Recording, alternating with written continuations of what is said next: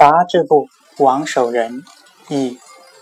王阳明十二岁时，继母常常虐待他，而他父亲远在京师任官，根本不知王阳明的遭遇。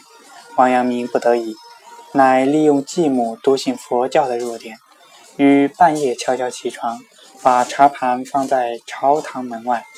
第二天早晨，继母见了，觉得非常奇怪。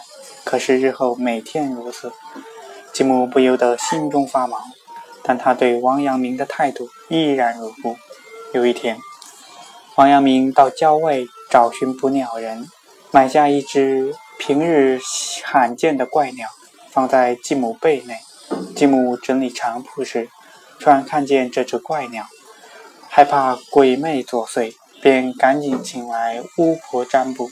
谁知王阳明早就买通巫婆，对继母说：“王状元前妻对自己儿子。”遭人虐待，很生气，上告天帝。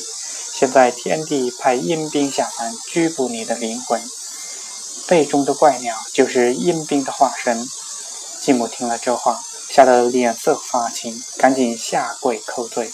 王阳明不觉心软，也下跪向天帝求情。一旁的巫婆故意连声叹息离去。从此，继母对汪阳明便视如己出。